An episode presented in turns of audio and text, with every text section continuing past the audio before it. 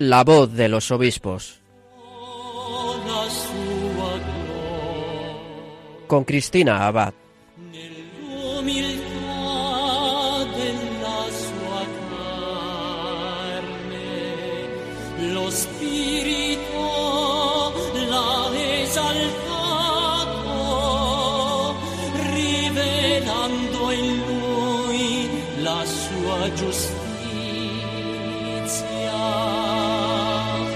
Muy buenas noches, queridos oyentes. Un cariñoso saludo de quien les habla, Cristina Abad.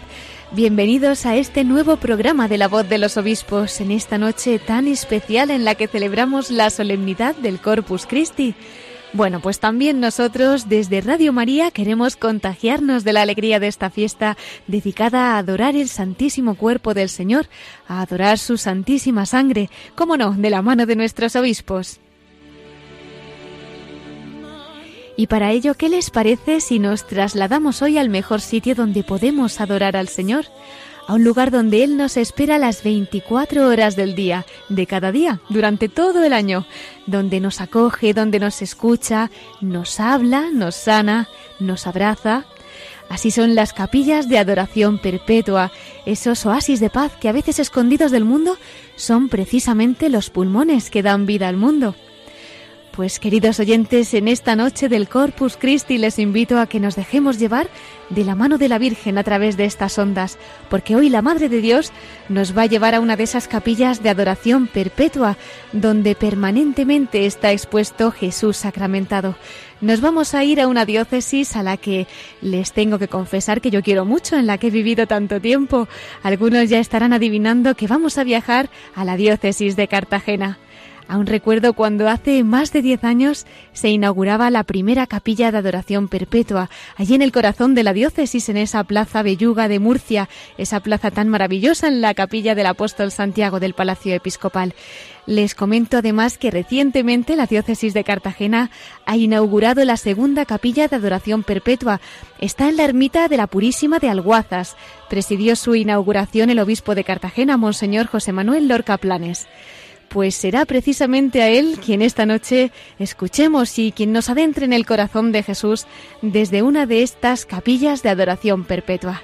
En breve podremos escucharle. Y como decíamos, a los pies de Jesús sacramentado nos vamos de la mano de María. A ella le pedimos que nos acompañe durante todo el programa y que nos abra el corazón mientras nos desvela los misterios del corazón de su Hijo. Así que bajo su manto comenzamos La Voz de los Obispos.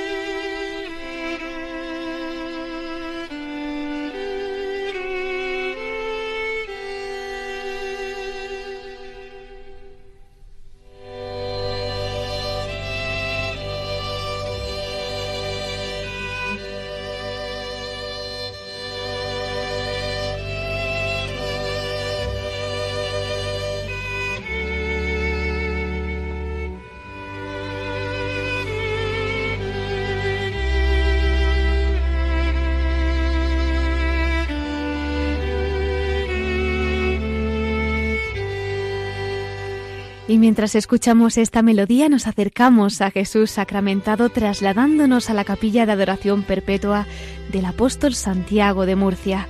Allí han estado profundizando durante estos meses en la devoción al corazón de Jesús. Han tenido varias charlas de sacerdotes que han meditado sobre los tesoros que guarda el costado abierto del Señor. Bueno, pues la última de estas meditaciones la hizo precisamente el obispo diocesano Monseñor José Manuel Lorca Planes.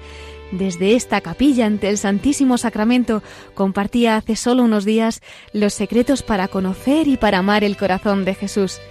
Y dado que este es nuestro último programa del mes de junio, el mes dedicado al Sagrado Corazón, pues qué mejor que sellar nuestra emisión de junio desde el corazón de Cristo y en la voz de uno de nuestros obispos además.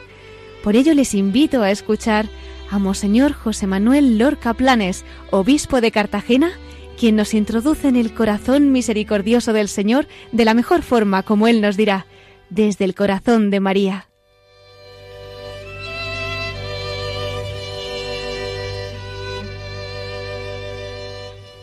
A lo largo de varios meses han tenido la ocasión de reflexionar sobre el corazón misericordioso de Dios.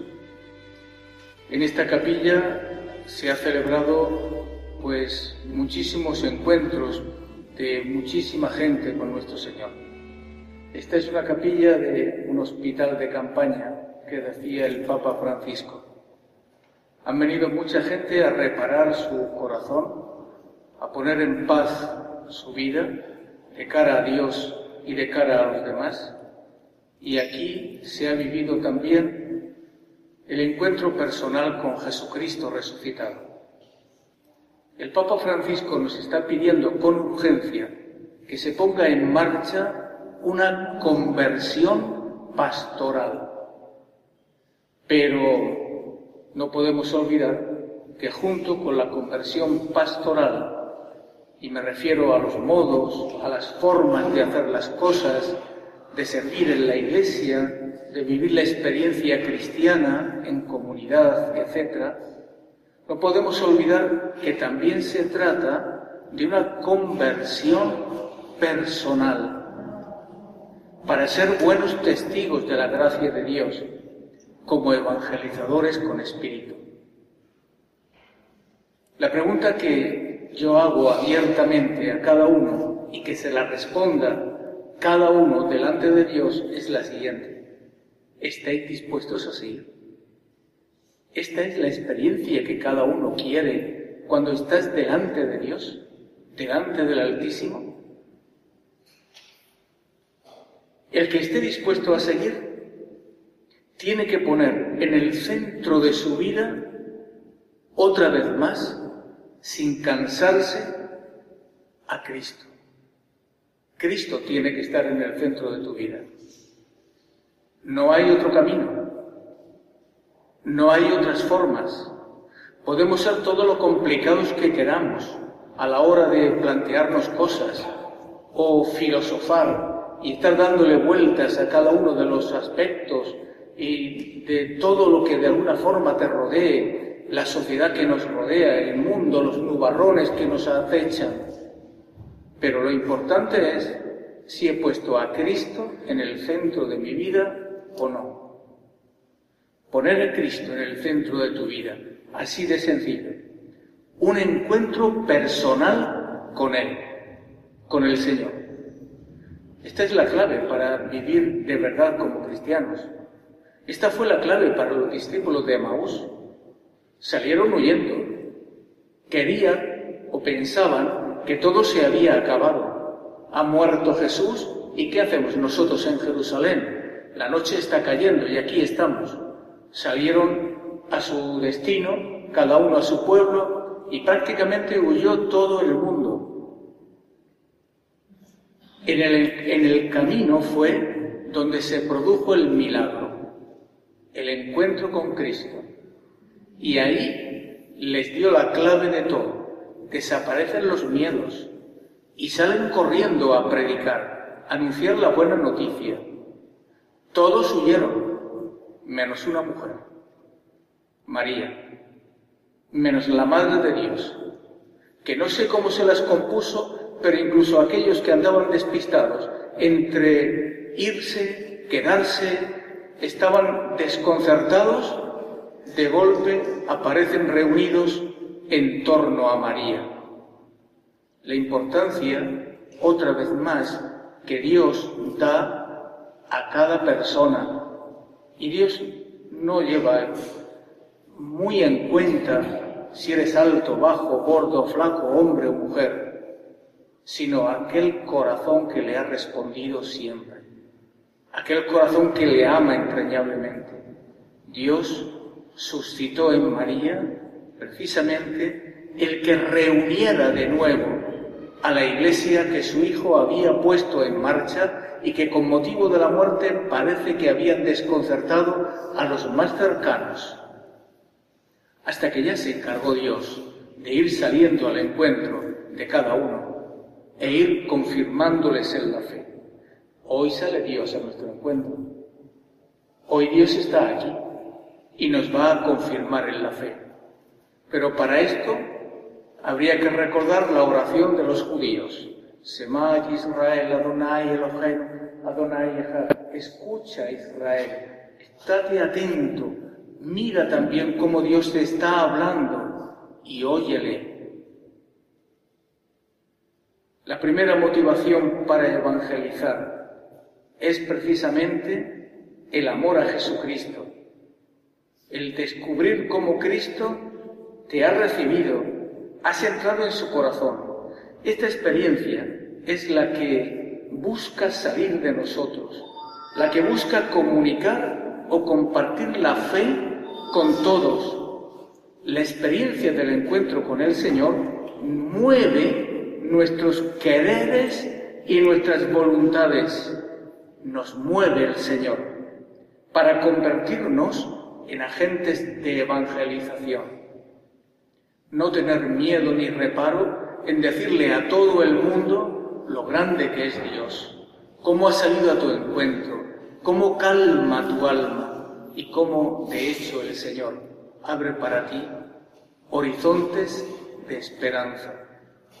Por eso es necesario clamar a diario, para que Jesús siempre nos mantenga enamorados, que vuelva a encantarnos y cautivarnos, y al mismo tiempo nosotros disponer nuestro corazón para dejarnos enamorar y conquistar por el amor de nuestros amores, ese que pide ser compartido con otros, un amor compartido con todos.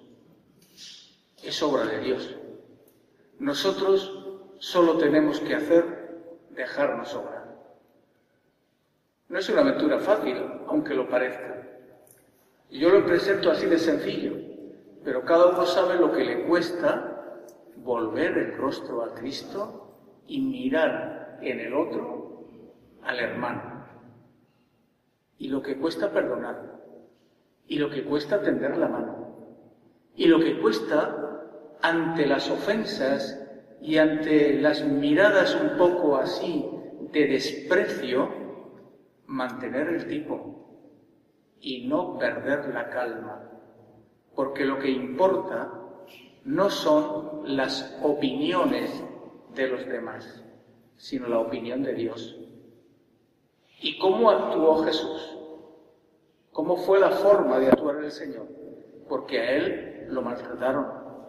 Lo llegaron incluso a coronar de espinas, a burlarse de Él, a decir que estaba loco. Mil situaciones de este tipo.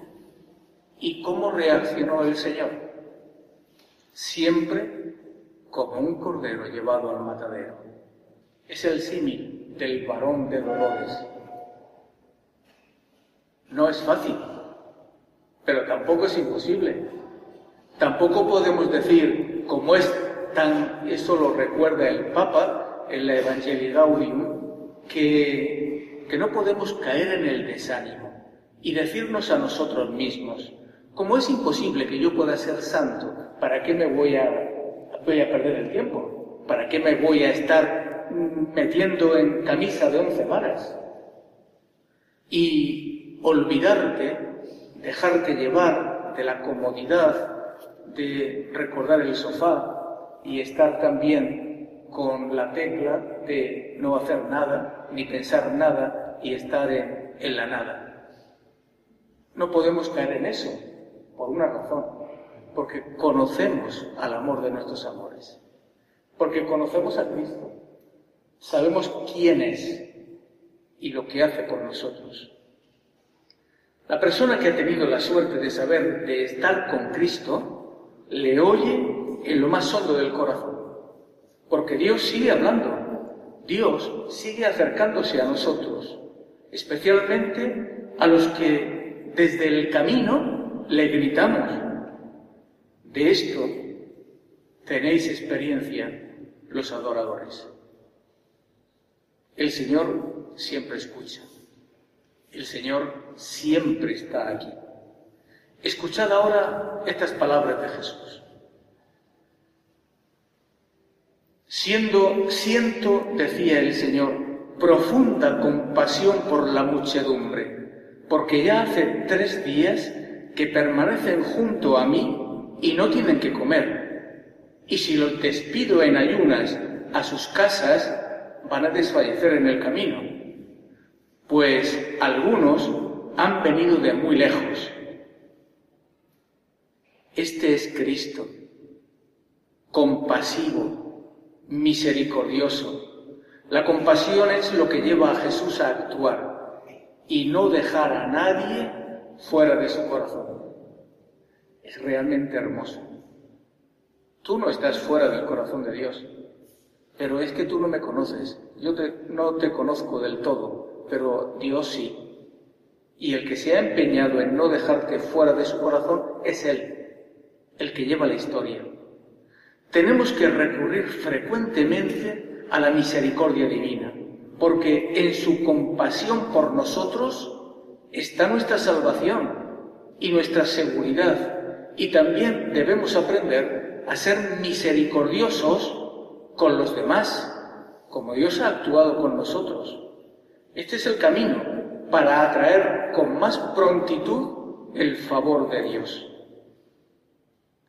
Nuestra Madre, Santa María, la Virgen Santísima, nos alcanza continuamente la compasión de su Hijo y nos enseña el modo de comportarnos ante las necesidades de los hombres. Dios te salve, Reina y Madre de Misericordia, decimos tantas veces. Le hemos dicho en muchas ocasiones, incluso cuando nos van bien las cosas y cuando nos van mal las cosas. Dios te salve, Reina y Madre de Misericordia. A la Virgen María le llamamos Madre de la Misericordia, Virgen de la Misericordia o Madre de la Divina Misericordia.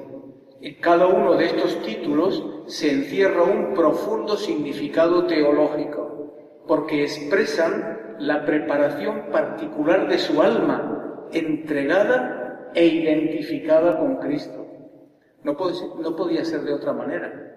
Si no estás identificado con Cristo, no puedes alcanzar la misericordia al nivel de Dios. Pero si uno se ha entregado a Dios, y mi vida es una con nuestro Señor, como diría Santa Teresa de Ávila, es evidente que uno alcanza también ese buen parecer de Dios. Pídeme lo que quieras, decía Santa Teresa, que a todo diré que sí. Ese es el espíritu. La Sagrada Escritura dice que Dios es rico en misericordia.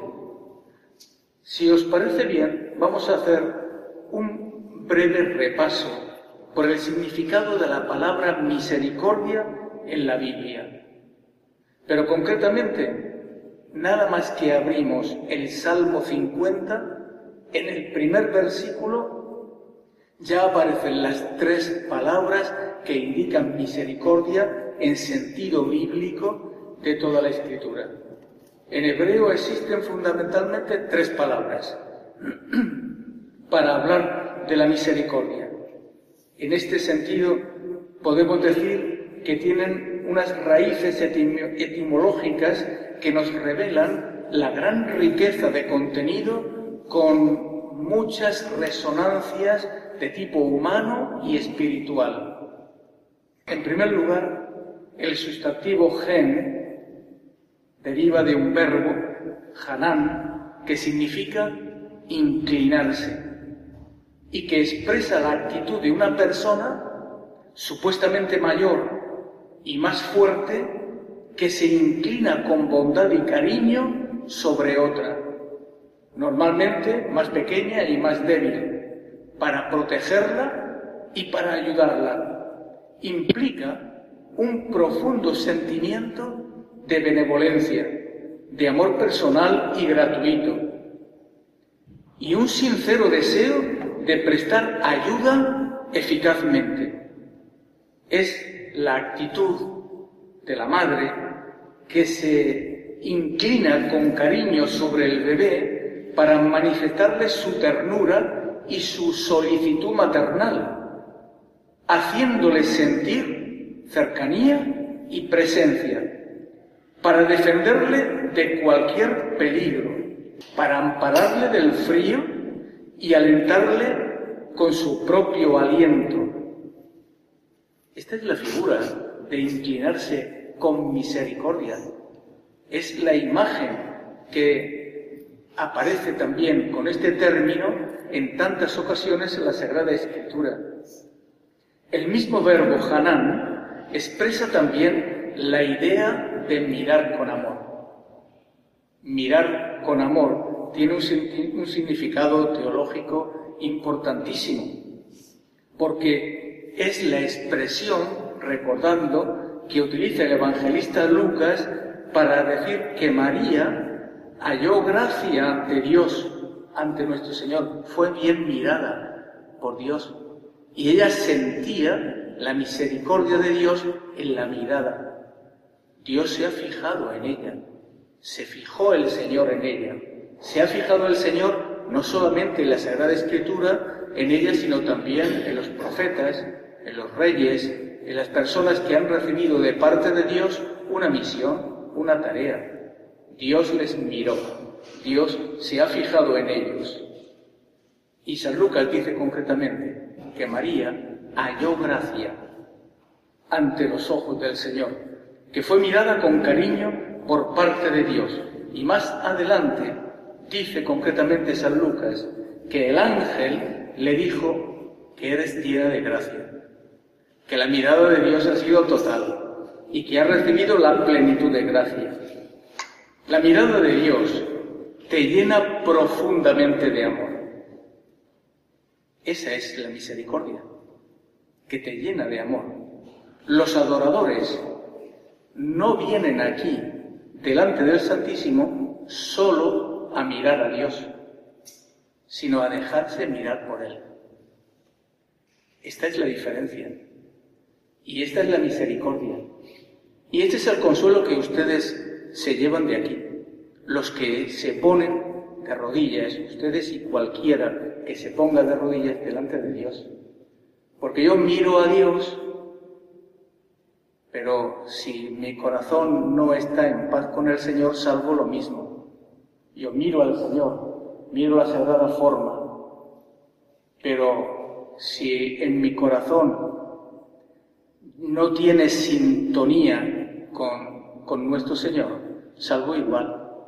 Pero otra cosa es que me deje mirar por Dios. Esta es la clave, dejarse mirar por Dios. Lo cual quiere decir que muchas veces no conviene venir a hablarle a Dios demasiado si Él se sabe toda nuestra historia. Nuestro Señor conoce perfectamente quiénes somos y dónde están nuestras dificultades.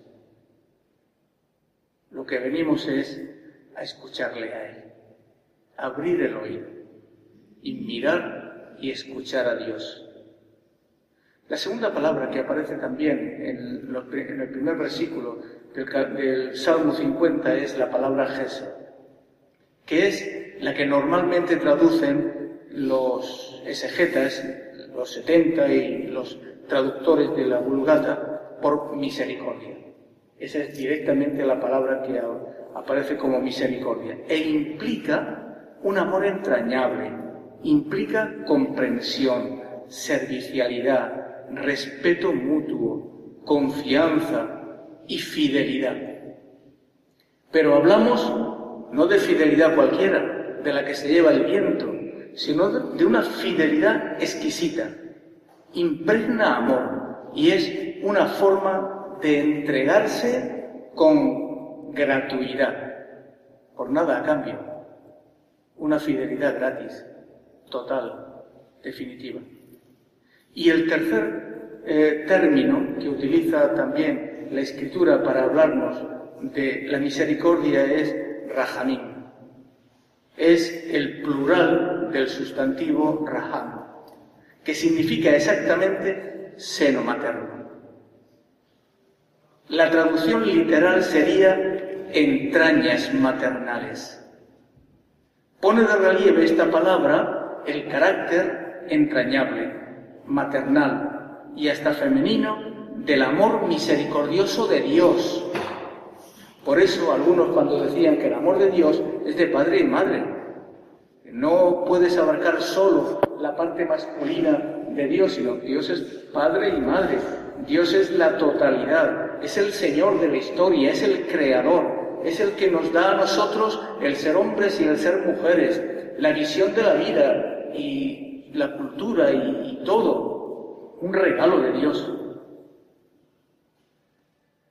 No se ha comparado Él mismo, el, el Señor, no se ha comparado a una madre que lleva a su hijo en sus entrañas. Léalo en el capítulo cuarenta y nueve, versículo quince del profeta Isaías. Él se ha manifestado así. Estas tres palabras encierran la grandeza de lo que significa la palabra misericordia. Todo eso junto, todo lo que acabo de decir. Una actitud profunda de bondad, de fidelidad, de amistad, de gracia, de amor. Pero de un amor que se da, de un amor más grande y más fuerte que la traición. Es un amor mucho más grande que cualquier cuestión que a uno se le pueda ocurrir. Y es un amor gratuito. Eso de amor gratuito no está en el diccionario de la mayoría o de muchísima gente de hoy, porque se dan cosas a cambio de otras. La vida que plantea nuestro Señor es diferente. Es de un amor gratuito. ¿Y ha habido alguien que haya dado más que nuestro Señor? Que siendo Dios se ha hecho uno de nosotros y ha dado la vida por nosotros, siendo inocente ha entregado su vida por nosotros. María es una expresión sacramental de la misericordia de Dios, es decir, del amor maternal con que Dios nos ama. En la imagen de la Virgen María vemos la grandeza del amor de Dios. María nos expresa el amor del Padre. En María, Dios nos ama con un amor maternal. Ella es como un sacramento visible y eficaz del amor que Dios nos tiene. Es un don de Dios a los hombres, o mejor, es el amor de Dios hacia todos nosotros. La Virgen María participa en grado eminente de esta perfección divina, y en ella la misericordia se une a la piedad de madre. Ella nos conduce siempre al trono de gracia. Nos ha enseñado a amar, a olvidarnos, a entregar nuestra vida y a ofrecerla por la vía del servicio, que es la consecuencia de amar. El título de Madre Misericordiosa, ganado con su fiat en Nazaret y en el Calvario, es uno de los nombres de María más bellos, por lo que significa, por la entrega, por el olvido de sí y por decirle al Señor: el fiat que te dije cuando me llamaste está intacto y mucho más enraizado en mi corazón. Esa es la consecuencia de un amor que se hace vivo, activo, eficaz y que va creciendo en nosotros de día en día. Es nuestro consuelo y nuestra generosidad.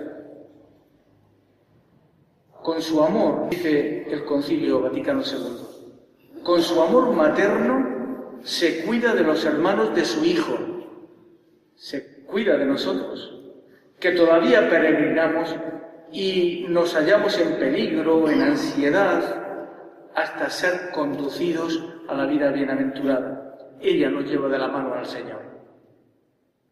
Por este motivo, la Santísima Virgen María es invocada en la Iglesia con los títulos de abogada, auxiliadora, socorro, medianera, mediadora. Ni un solo día ha dejado la Virgen María de ayudarnos, de protegernos y de interceder ante su Hijo por nuestras necesidades, que es lo que decimos en el himno de la Virgen de la Fuensanta. Oración que sube al cielo, pasa por tu camarín, todo a través de María, y a través de ella encontramos el rostro bello de Jesús. El título de Madre Misericordiosa se ha expresado tradicionalmente a través de estas advocaciones: salud de los enfermos, refugio de los pecadores, consuelo de los afligidos, auxilio de los cristianos. Esta graduación de las letanías tiene un significado especial y no están puestas por casualidad.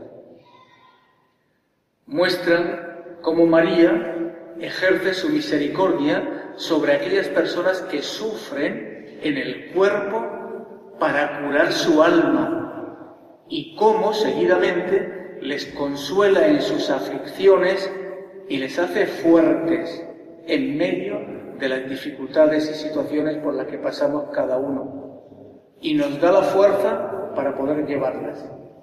Esta es la acción de María. Así es como actúa ella. Esto es realmente bellísimo. Santa María nos espera como salud de los enfermos, porque obtiene la curación del cuerpo, sobre todo cuando está ordenada a la del alma. Cuando pedimos la salud del Señor, siempre la verdad es que hay que decirle: mira, Señor, yo no te pido por mí, no te pido que me cures o que no me cures, que se haga tu voluntad. Y el Señor sabe interpretar esa, esa palabra y sabe darte la, la salud que necesitas para tu salud espiritual, para tu fortaleza y para que sigas siendo el ejemplo necesario de una persona que está agarrada fuerte al corazón de Dios y vive como una persona santa. Esa es realmente nuestra oración, que nos ayuda a vivir con devoción todos los días. Otras veces nos concede algo más importante que la salud corporal. La Virgen María, incluso cuando le pedimos la salud corporal, nos ofrece la gracia de entender que el dolor, el mal físico, es también un instrumento de Dios para que sea santo.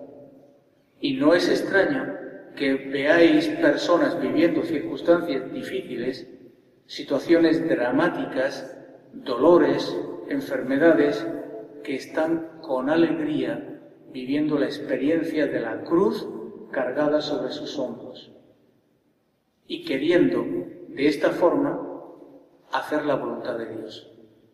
Pero eso lo da María también. Es un regalo de la Madre y nos ayuda a entenderlo, que no es fácil, porque nadie piensa, de hecho, sobre todo cuando amanece el día y sales a la calle y ves el sol y la gente y los niños que van de un lado para otro y los que, en fin, la vida en definitiva, y no piensas en esas cosas. Pero la Virgen María te ayuda también a ser fuerte y a vivir en cada momento queriendo hacer la voluntad de Dios. A través de la enfermedad, llevada con paciencia y visión sobrenatural, conseguimos una parte del tesoro que vamos a encontrarnos en el cielo, y abundantes frutos apostólicos, decisiones de entrega a Dios, ofrecer tu sufrimiento y tus dolores por la salvación de la gente, de las almas, de otras personas. Sin aquellas gracias no hubieran encontrado mucha gente la puerta del cielo. La Virgen nos remedia también de las heridas del pecado original que dejó en el alma nuestra y que han agravado esa, esa circunstancia, nuestros pecados personales: la concupiscencia desordenada, la debilidad por realizar el bien. La Virgen María fortalece a los que vacilan, levanta a los caídos, ayuda a disipar las tinieblas de la ignorancia y la oscuridad del error. La Virgen Misericordiosa se nos muestra como refugio de pecadores. En ella encontramos amparo seguro. Nadie después de su Hijo ha detestado más el pecado que la Santísima Virgen María. Pero lejos de rechazar a los pecadores, los acoge, los mueve al arrepentimiento. ¿Cuántas veces ha habido gente que después de una confesión han encontrado razones como para vivir con alegría? ¿Cuánta gente ha vivido la experiencia de quedarse feliz después de haber pedido perdón de sus pecados? De hecho, la Virgen María nos ayuda también a tener estas experiencias. Incluso a quienes están más alejados les envía las gra- la gracia de la luz y del arrepentimiento. Y si no se resisten, serán conducidos por la gracia hasta alcanzar la conversión. ¿Quién podrá investigar, pues, decía San Bernardo, ¿quién podrá investigar, pues, oh Virgen bendita, la longitud y latitud, la sublimidad y la profundidad de tu misericordia? Porque su longitud alcanza hasta la última hora a los que la invocan, y la latitud llena el orbe entero de la tierra y mueve a todos a la misericordia. A la Santísima Virgen María acudimos hoy y le pedimos que tenga piedad de nuestra vida. Le decimos que somos pecadores, pero que queremos amar cada vez más a su Hijo Jesucristo. Que tenga compasión de nuestras flaquezas y que nos ayude a superarlas. Ella es refugio de los pecadores y, por lo tanto, nuestro resguardo. El puerto seguro donde formamos prácticamente nuestra vida y donde descansamos, y nos protege de las olas, de los vientos contrarios y de las dificultades que nos llevan a veces a estropear prácticamente la paz de nuestra alma. Por eso no es extraño que la piedad popular se dirige a María y le diga: bajo tu amparo nos acogemos, Santa Madre de Dios. No deseches nuestras oraciones, las oraciones que te dirigimos ante nuestras necesidades. Antes bien, líbranos de todo peligro, oh Virgen gloriosa y bendita. Amén. La Virgen, nuestra Madre, fue durante toda su vida consuelo de aquellos que andaban afligidos por un peso demasiado grande para llevarlos ellos solos, y sale a su encuentro. Y sigue saliendo a nuestro encuentro.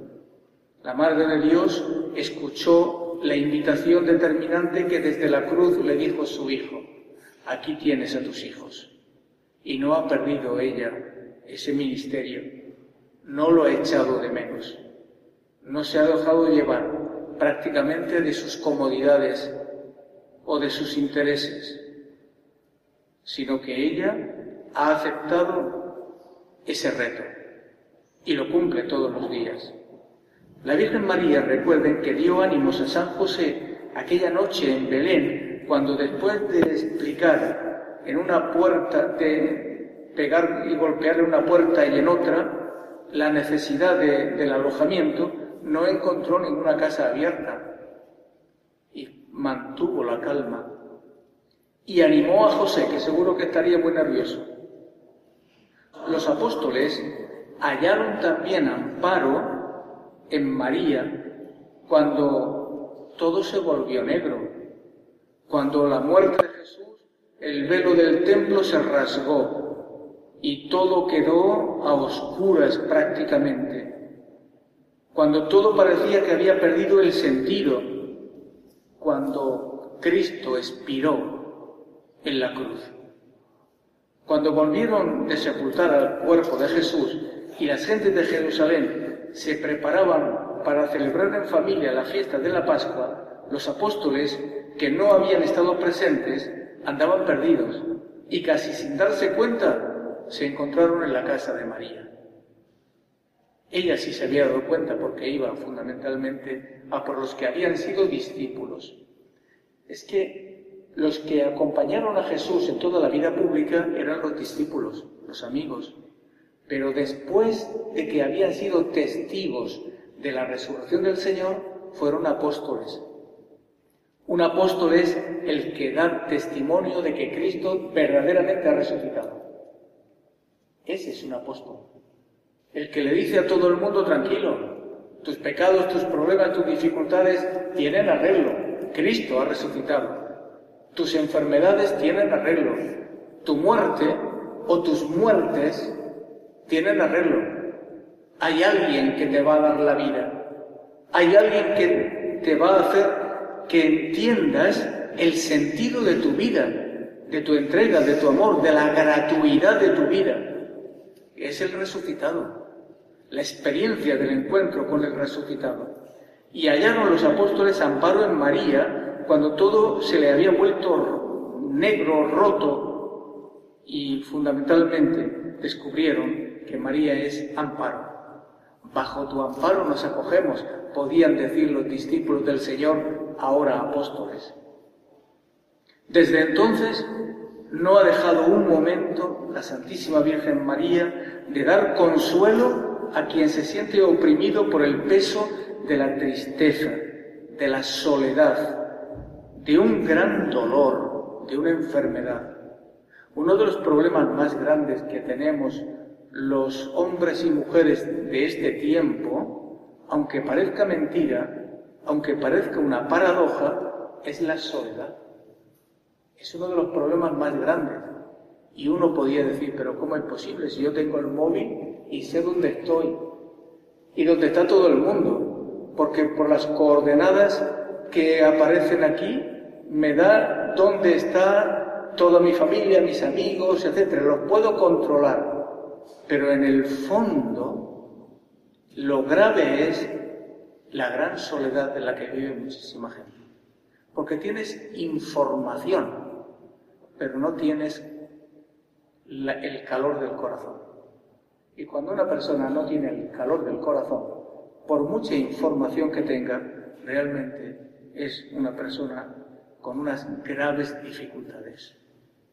Por eso, la Santísima Virgen María en todo momento nos da ese consuelo, nos saca de la tristeza, de la soledad, del dolor. Ha cobijado a muchos cristianos en las persecuciones. Ha liberado a muchos poseídos y almas atormentadas. Ha salvado de la angustia a muchos náufragos. Ha asistido y fortalecido a muchos agonizantes, recordándoles los méritos infinitos de su Hijo. Si alguna vez nos pesan las cosas, si te pesa la vida, si te pesa la enfermedad, el empeño en la tarea apostólica, el esfuerzo, y el esfuerzo por sacar tu familia adelante, los obstáculos que se juntan y se amontonan, acudamos a ella. El camino está hecho. No es difícil. Encontramos rápidamente dónde está María. Junto a Jesús. No hay que ir muy lejos.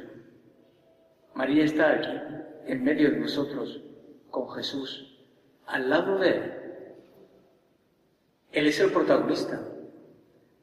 Esto es curioso porque lo entendieron muy bien las personas que nos han precedido. Si ustedes han visto las imágenes de la Virgen María, en los distintos momentos, en las épocas diferentes, aparece siempre la imagen de María que tiene a Jesús. En la época románica parecen muy hieráticas las figuras, muy tiesas y, y realmente muy difícil, no dialogan, no, parece como que no te dicen nada. Sin embargo, hay algo que te están diciendo. María es el trono donde está Jesús, y el importante es Jesús. El centro de la mirada está en Jesús, que te lo ofrece.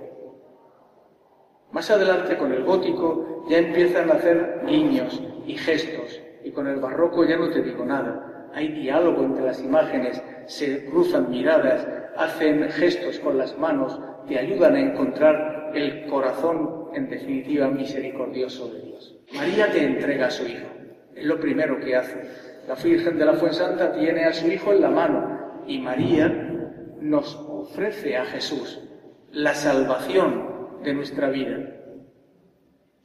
Ella, en las bodas de Caná, le dijo a los criados que andaban buscando como locos alguna solución al problema que se les había planteado aquella joven pareja de novios que habían venido a contraer matrimonio, que acudid a Él, que Él tiene la solución.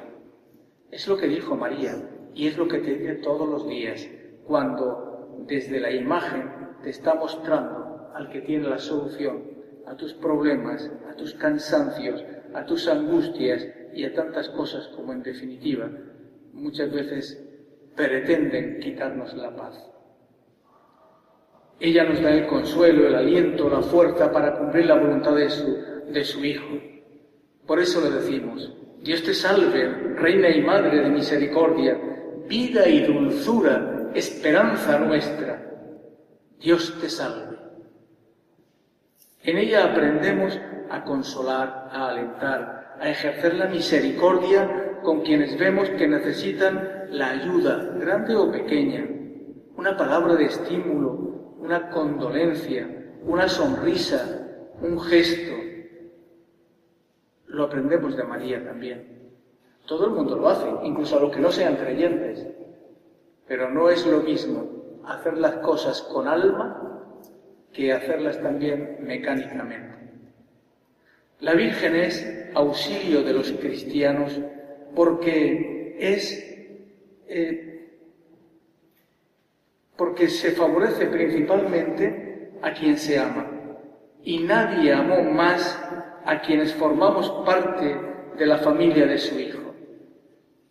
En ella encontramos todas las gracias para vencer las tentaciones, en el apostolado, en el trabajo, cuando rezamos el rosario.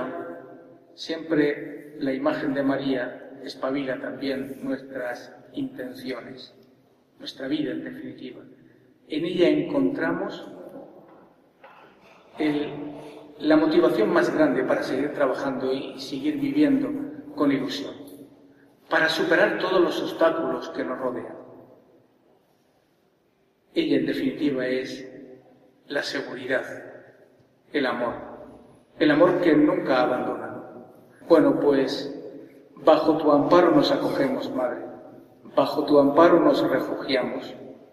Y a ti, Madre, te pedimos que le digas a tu Hijo que nos ayude a vivir con ilusión en esta época tan difícil, tan compleja, porque aquí estamos para hacer la voluntad de Dios, como hiciste tú. Yo sé que estas meditaciones eran a propósito del corazón de Jesús, pero es que el corazón de María es también misericordioso por la participación del corazón de Jesús. Y qué colofón terminar mejor que hablando de la Madre, cuando todo el año hemos hablado del Hijo. Que así sea.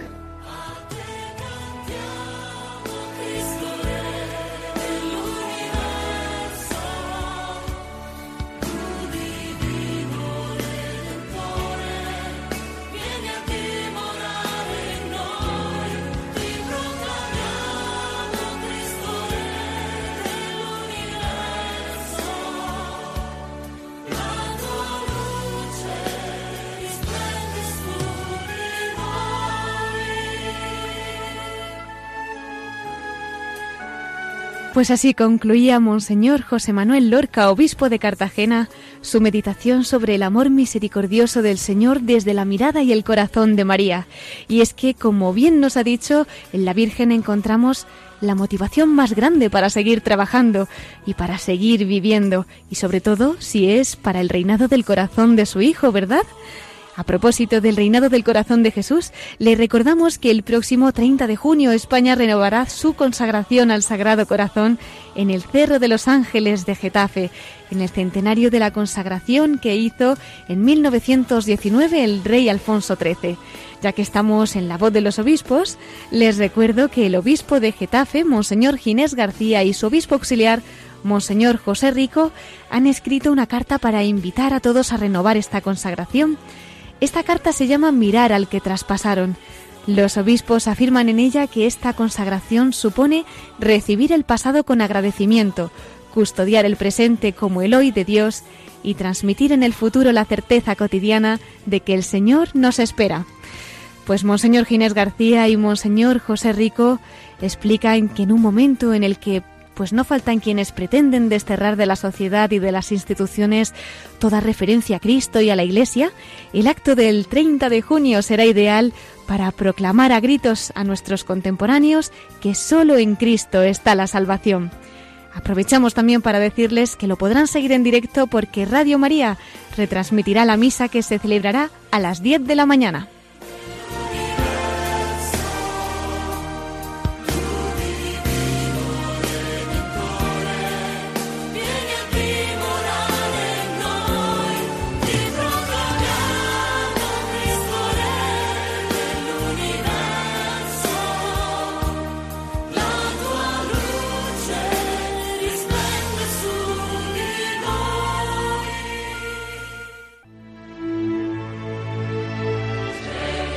Y esta sintonía nos indica que nos tenemos que ir despidiendo.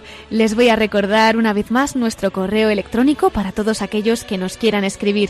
Pueden hacerlo a la voz de los obispos arroba radiomaria.es.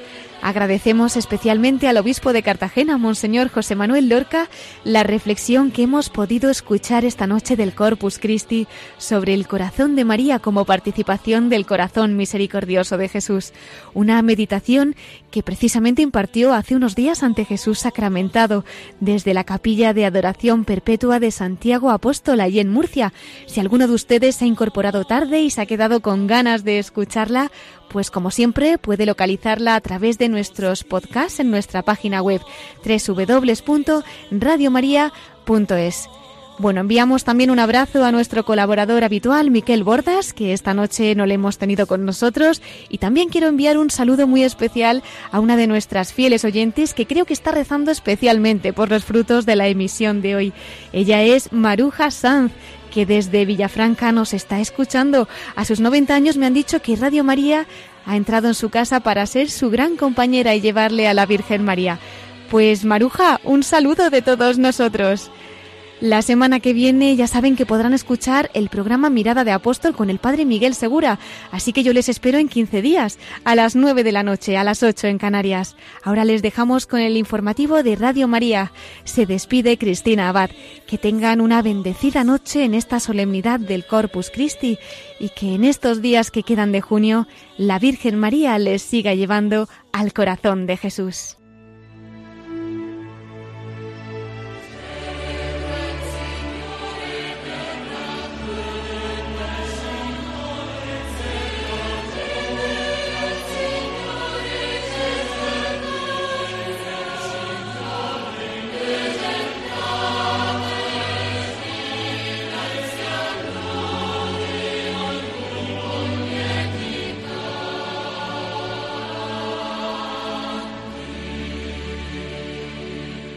Han escuchado la voz de los obispos con Cristina Abad.